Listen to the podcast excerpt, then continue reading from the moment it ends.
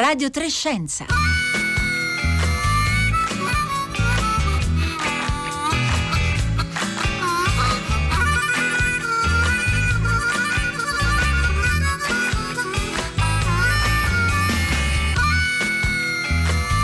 Martedì 6 aprile, buongiorno da Marco Motta, bentornati all'ascolto di una nuova puntata di Radio Trescenza e lo sappiamo, le nostre conoscenze sul virus, sulla dinamica del contagio. Nel corso di questo anno e più di pandemia si sono evolute, abbiamo dovuto fare i conti con diverse eh, incertezze. E tra le cose che nei primi mesi della pandemia non sono state pienamente comprese eh, è il ruolo dell'aerosol eh, con particelle virali come possibile vettore del contagio e quindi del fatto che gli ambienti chiusi e scarsamente ventilati dove eh, questo aerosol si può accumulare sono luoghi a maggior rischio di trasmissione eh, del virus. Allora oggi eh, nella puntata di Radio Trescenza proviamo a chiederci quanta attenzione stiamo eh, ponendo a questo problema, che cosa si dovrebbe fare per diminuire i rischi, rendere più sicuri gli ambienti chiusi, un tema a cui ha dedicato un approfondimento nei giorni scorsi anche la rivista Nature lo troverete eh, linkato sul nostro sito e sui nostri eh, profili eh, social. E, e io ho una domanda per voi ascoltatrici e ascoltatori. Voi quanta attenzione fate ad aprire le finestre, a ventilare i luoghi chiusi? Se magari anche in questo periodo di eh, smart working diffuso vi ritrovate però a lavorare eh, in ufficio con altri colleghi o magari semplicemente invece a casa, per esempio in questi ultimi giorni di festa se avete ospitato qualche parente eh, avete fatto attenzione appunto a ventilare eh, gli ambienti, a tenere aperte le finestre, vi sembra che ci sia anche questa attenzione negli altri? Allora scriveteci eh, come sempre via sms o whatsapp al 335 56 34 296 oppure naturalmente potete interagire con noi anche tramite Facebook e Twitter.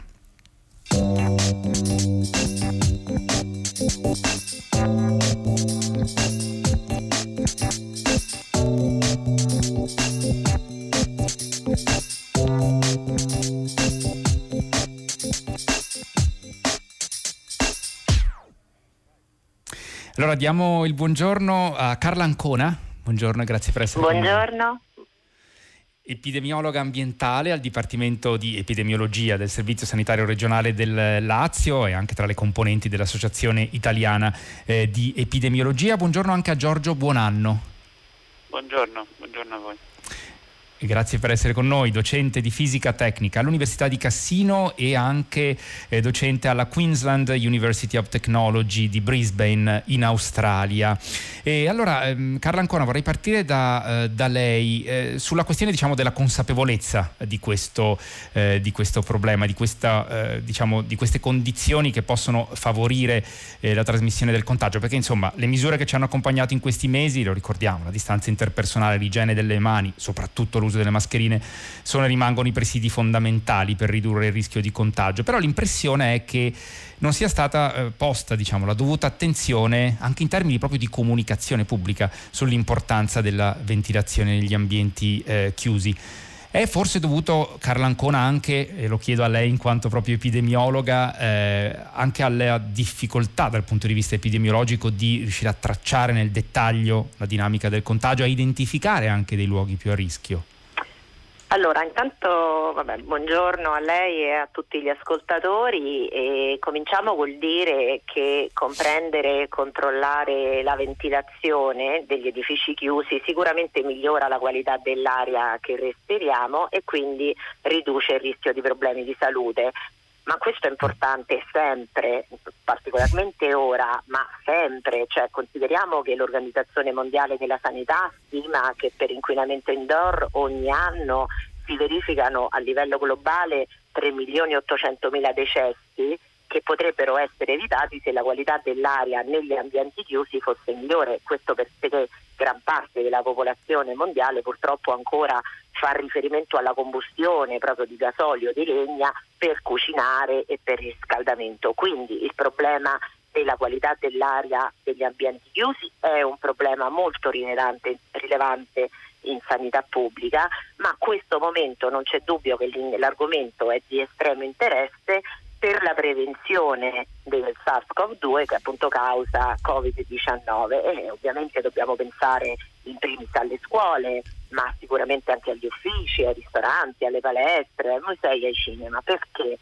Perché ciò che rende gli spazi interni così pericolosi è che il virus esalato può accumularsi in uno spazio chiuso senza ventilazione e quindi infettare persone anche non immediatamente a contatto con la persona infetta.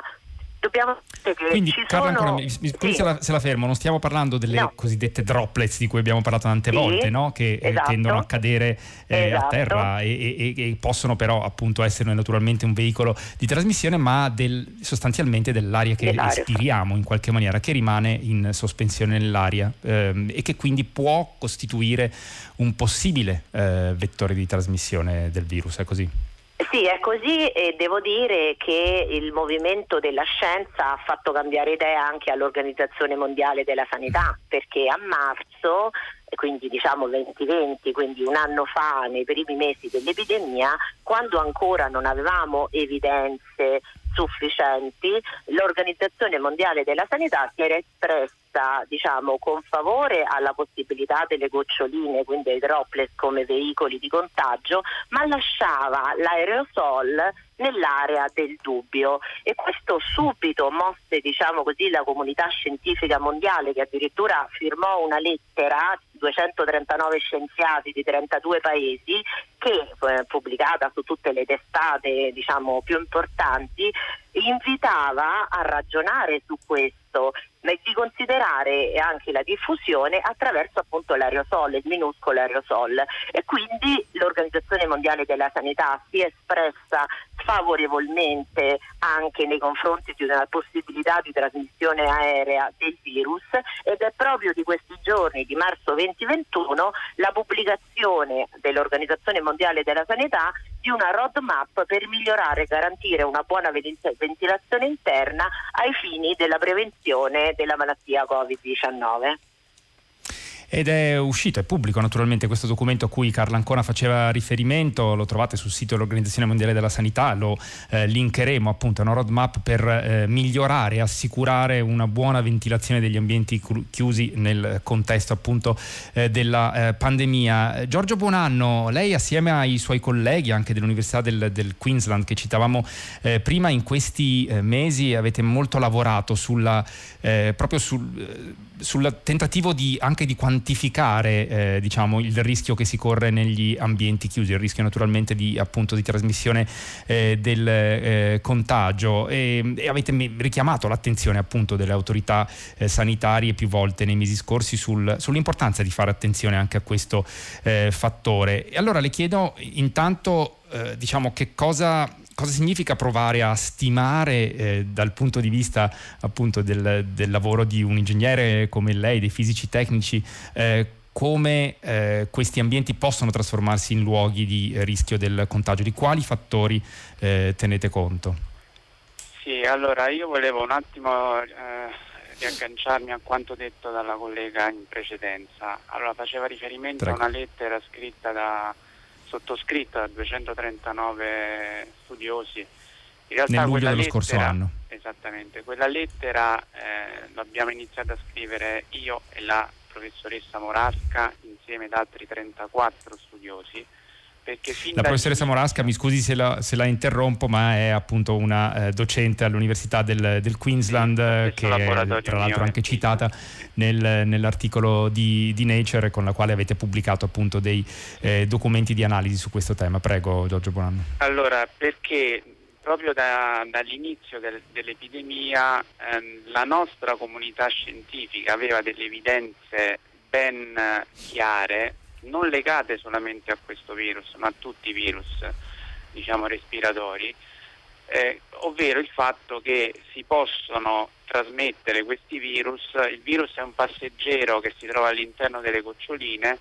e queste goccioline, i droplets per noi sono qualunque tipo di gocciolina, queste goccioline una volta emesse dalle, dalle persone, perché devi immaginare che le persone sono come delle sorgenti di combustione, una candela che brucia, e il fumo che esce l'aerosol, la cera della candela sono i droplets, cioè le particelle pesanti. Allora questo fumo che esce dalla candela, che viene generato durante l'atto respiratorio in alcuni punti del nostro apparato respiratorio, esce no- dalla bocca e, e invade l'ambiente circostante. Allora questa dinamica è una dinamica che c'è sempre per qualunque tipo di virus. La, diciamo, l'entità del contagio dipende da tanti parametri, ma dal punto di vista ingegneristico noi sappiamo stimare il rischio. Che cosa vuol dire?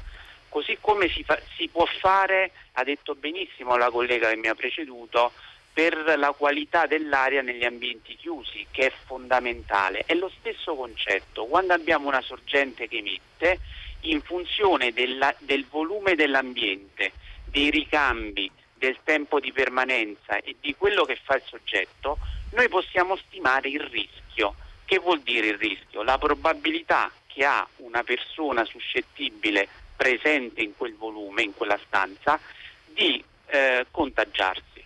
Allora, come può operare un, un ingegnere? Sulla base di questo rischio si può intervenire su alcuni parametri, per esempio la ventilazione, per esempio il tempo di permanenza, per gestire il rischio.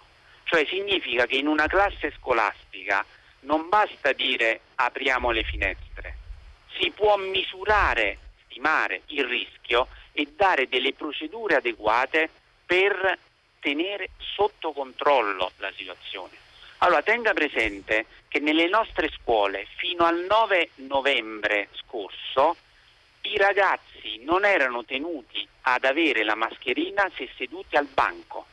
Cioè questo significa che per l'OMS, per l'Istituto Superiore di Sanità, per le autorità sanitarie, il distanziamento nell'ambiente chiuso significava essere al sicuro.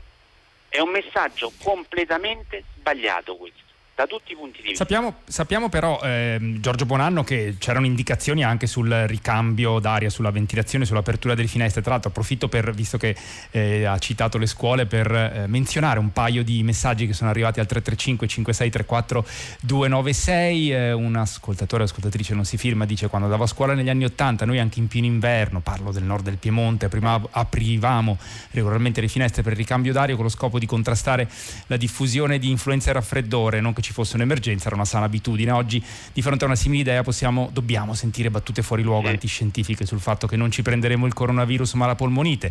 Però esatto. c'è anche Fisio da Cagliari che dice per tutto l'inverno ho tenuto aperte finestre e porte delle aule dove facevo lezione.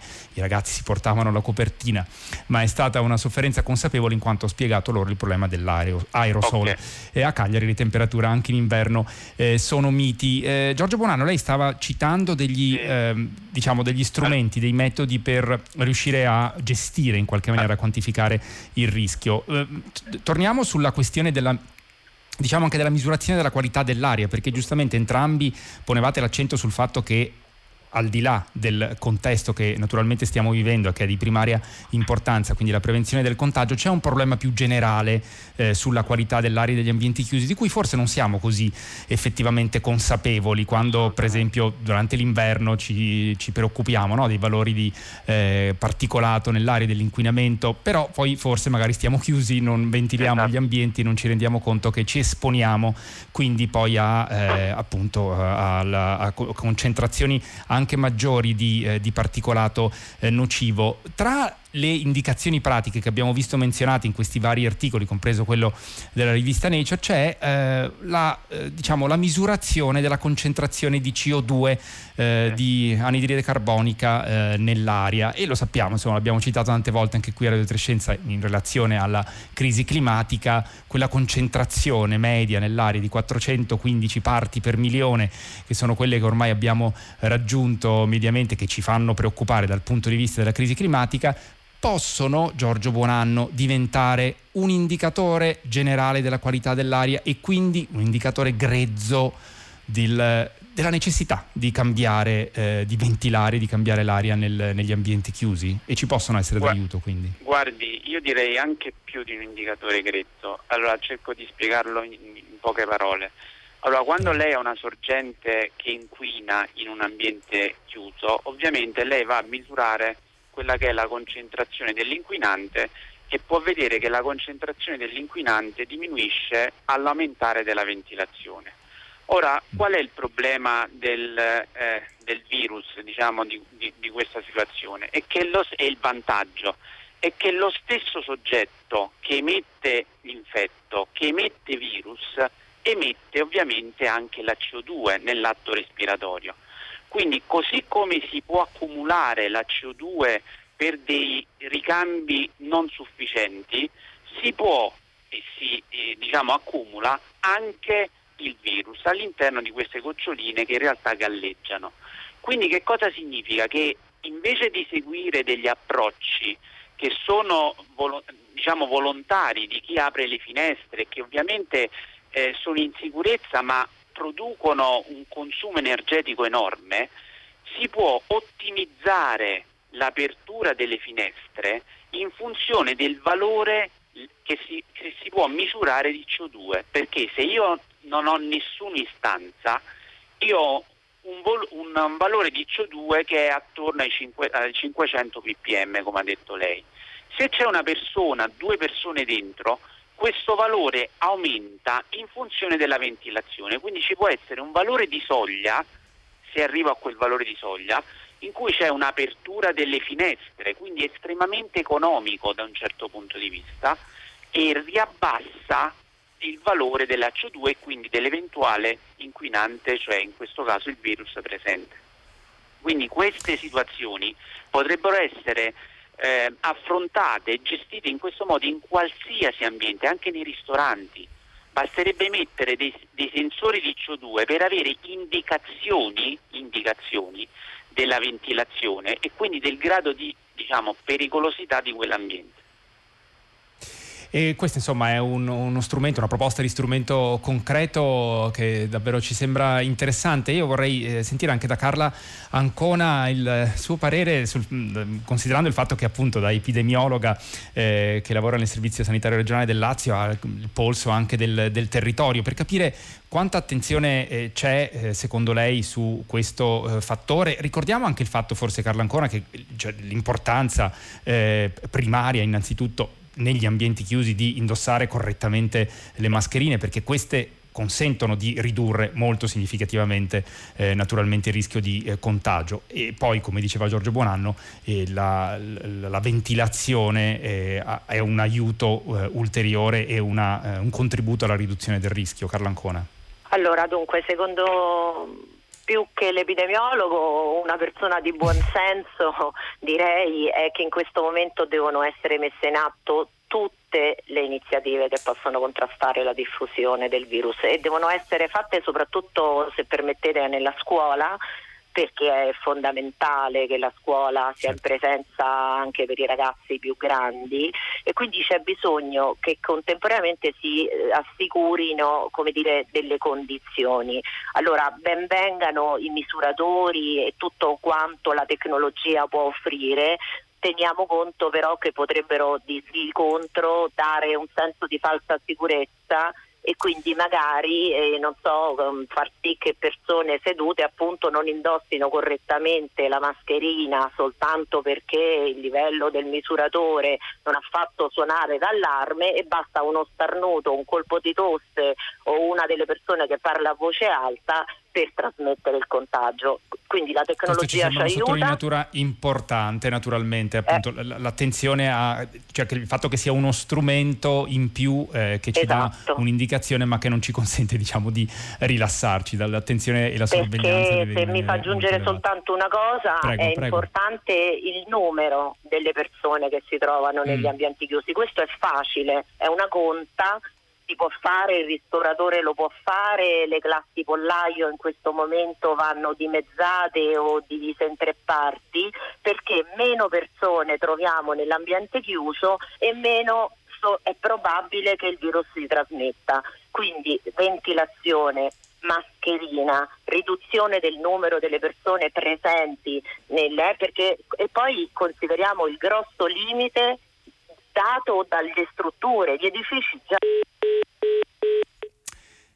Credo che il collegamento con Carla Ancona purtroppo sia caduto, cerchiamo di ripristinarlo. Intanto, Giorgio Buonanno, le vorrei girare un paio di messaggi che sono arrivati al 335 56 34 296 da un paio di ascoltatrici. Miriam da Roma che dice: Io sono molto attenta al ricambio dell'aria. In più ho un apparecchio che filtra l'aria in casa. Quando siamo a tavola in cinque persone, penso comunque che molti non pongano attenzione a questo. E poi, Vera, questi sanificatori aria che reclamizzano ora funzionano contro il Covid. Allora.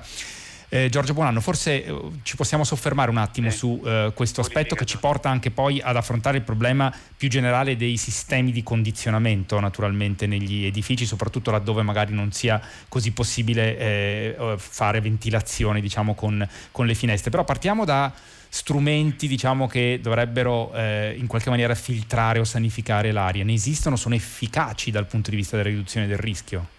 Allora, esistono e sono efficaci. Eh, allora, ventila- allora, per ventilazione non si intende un impianto di condizionamento, ma un impianto che ricambi l'aria, prendendo aria dall'esterno e portandola all'interno e viceversa, quella che sta all'interno la deve portare all'esterno. Allora, questo si può fare normalmente in due modi, o con un impianto dedicato, si chiama impianto di ventilazione meccanica controllata, che ha dei costi ovviamente di investimento, eh, oppure semplicemente aprendo le finestre. Chiaramente aprire le finestre significa avere una ventilazione economica ma non controllata, quindi io non so effettivamente quanto sto ricambiando. Una terza via che è anch'essa abbastanza economica ma ci dà un controllo maggiore è quella dei purificatori dell'aria. Che cosa sono? Sono dei sistemi molto semplici dal punto di vista ingegneristico dove c'è aspirazione dell'aria, passaggi in un filtro, in genere sono filtri EPA filtri che hanno un, un'efficienza molto elevata fino a particelle che hanno dimensioni di nanometri, quindi sono veramente sovraperformanti rispetto a, a quello che serve per il virus e riesce la stessa aria all'interno dell'ambiente. Quindi di fatto è una ventilazione fittizia. Ora qual è il problema? Che io devo dimensionare il purificatore, scegliere il purificatore in base al, allo scenario che sto considerando, ovvero quanto è grande il volume, che permanenza ho all'interno dell'ambiente e così via. Cioè, il messaggio che voglio far passare però è questo. Eh, negli, alla, alla, fine, diciamo, alla, negli anni 70 a Napoli c'è stata un'epidemia di colera e questa epidemia di, di colera ha portato in Italia, anche con la legge Merli del 76, ad intervenire sulla matrice acqua come portatrice di infezione. Noi ci siamo riusciti. Ora la sfida che ci attende è, ripresenta- è perché, poiché il problema si è ripresentato sulla matrice aria, intervenire sull'aria degli ambienti chiusi, ma in maniera, come dire, programmatica, cioè in maniera eh, da adesso, partire oggi, per arrivare ad avere degli ambienti puliti indoor anche nel futuro. Questa è la grande sfida che ci attende, perché adesso sappiamo stimare il rischio e sappiamo intervenire. E la, la sicurezza negli ambienti chiusi non deve essere delegata all'utilizzo delle mascherine semplicemente, perché la mascherina è un dispositivo di protezione individuale la protezione negli ambienti chiusi è, deve essere delegata al responsabile diciamo, di quello spazio e si può, perché si può stimare il rischio e si può intervenire. Tutte queste conoscenze e competenze non sono mai intervenute nel, nel, neanche nel dibattito poli- eh, pubblico, figuriamoci nei, nei, protocolli che sono Quindi stati ci, attuati. Ci auguriamo che naturalmente per, per il futuro ne, insomma, siano eh, tenute eh, nel, nel, giusto conto, soprattutto appunto nella prospettiva che dicevamo che entrambi, Carlo Ancona e Giorgio Buonanno, sottolineavano sulla, sull'importanza di eh, monitorare e migliorare la qualità de, dell'aria negli ambienti indoor. Ci sono diversi ascoltatori che in realtà scrivono, vabbè spalanchiamo le finestre, ma dalle, nelle città quale aria eh, entra? E ce ne sono diversi di questi questo tono. Eh, Carla Ancona, in, in, realtà appunto lei lo ricordava all'inizio della nostra eh, conversazione, eh, insomma gli ambienti indoor sono sostanzialmente sempre ambienti di, di qualità, dove la qualità dell'aria è peggiore di quella esterna, nonostante noi abbiamo questa impressione magari dell'aria che naturalmente è inquinata anche all'esterno, però forse non siamo così consapevoli proprio da un punto di vista culturale dell'attenzione esatto. che dobbiamo fare. Questo è un processo culturale, passa dall'educazione soprattutto dei ragazzi giovani ai temi ambientali, eh, perché sono loro che saranno il futuro e potranno fare il cambiamento modificando anche alcune abitudini personali che poi danno un contributo alla qualità dell'aria interna e esterna. Quindi è, è vero, questa è una, una specie di, di rivoluzione che passa eh, soltanto dall'educazione de- dei ragazzi sin dall'età più giovane e quindi anche proprio dal- dalla scuola primaria. Ecco, l'educazione ambientale è una materia che dovrebbe essere curata di più a tutti, a tutti i livelli. Questo il fine della prevenzione perché chiaramente migliorare la qualità dell'aria, degli ambienti chiusi e degli ambienti esterni darebbe un grosso miglioramento delle persone, soprattutto delle persone che abitano nelle città. Eh, Carla ancora, le, le, chiedo un parere appunto anche da, da, da persona che lavora nel servizio sanitario eh, pubblico.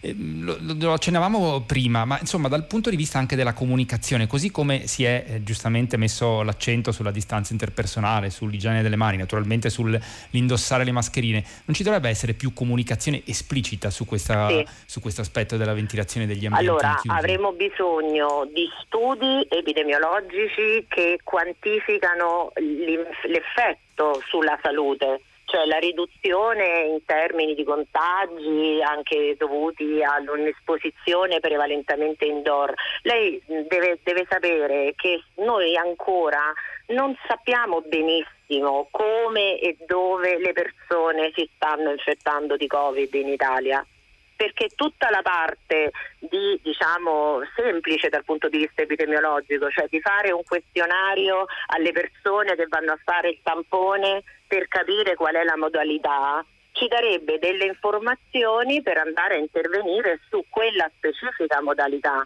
Non è detto che chiudere le scuole, aprire ristoranti o fare il contrario sia la cosa migliore e quindi ha ragione lei, c'è bisogno di comunicazione ma soprattutto c'è bisogno di studi dei quali andare a riportare correttamente i risultati. Altrimenti ognuno dice la sua opinione che è sempre rispettabile ma non è scienza. Quindi maggiore approfondimento, maggiori eh, studi anche in vista appunto nel, del, del, futuro per la qualità dell'aria in generale, ma anche per eh, appunto poi eh, situazioni eh, future, future pandemie che speriamo arrivino il più tardi possibile, ma lo abbiamo capito bene che eh, possono eh, continuare ad accadere. Giorgio Bonanno, una battuta finale perché abbiamo meno di un minuto a disposizione. Ci sono molti ascoltatori che si riferiscono anche ad ambienti chiusi come per esempio gli aerei, dove appunto si, si, si parla soltanto di di ricambio eh, diciamo dell'aria, lì ci sono indicazioni, ci sono attenzioni eh, che, che, che, voi, su, su, su, aspetti su cui vorrei chiamate l'attenzione? Guardi, io vorrei, vorrei, sottolineare un aspetto. In 30 secondi, mi spiace. 30 secondi. Sì. Gli ambienti chiusi li conosciamo, ci sono usciti tantissimi lavori, l'80% dei contagi avviene per via aerosol ed è stata completamente sottostimata dalle autorità sanitarie, negata all'inizio, adesso si comincia ad affrontare. Il mio augurio è che si possa ancora, intervenire. Ancora Attenzione su, su, questo tema, io ringrazio Giorgio Bonanno, docente di fisica tecnica all'Università di Cassino e alla Queensland University of Technology di Brisbane in Australia, Carla Ancona, epidemiologa ambientale al Dipartimento di Epidemiologia del Servizio Sanitario della Regione eh, Lazio e insieme a Marco Pompi che era oggi in regia, Domenico Ganci la parte tecnica, Roberta Fulci e Paolo Conte in redazione. Marco Motta vi saluto e vi do un, l'augurio di una buona giornata all'ascolto dei programmi di Radio 3 a cominciare dal concerto del mattino.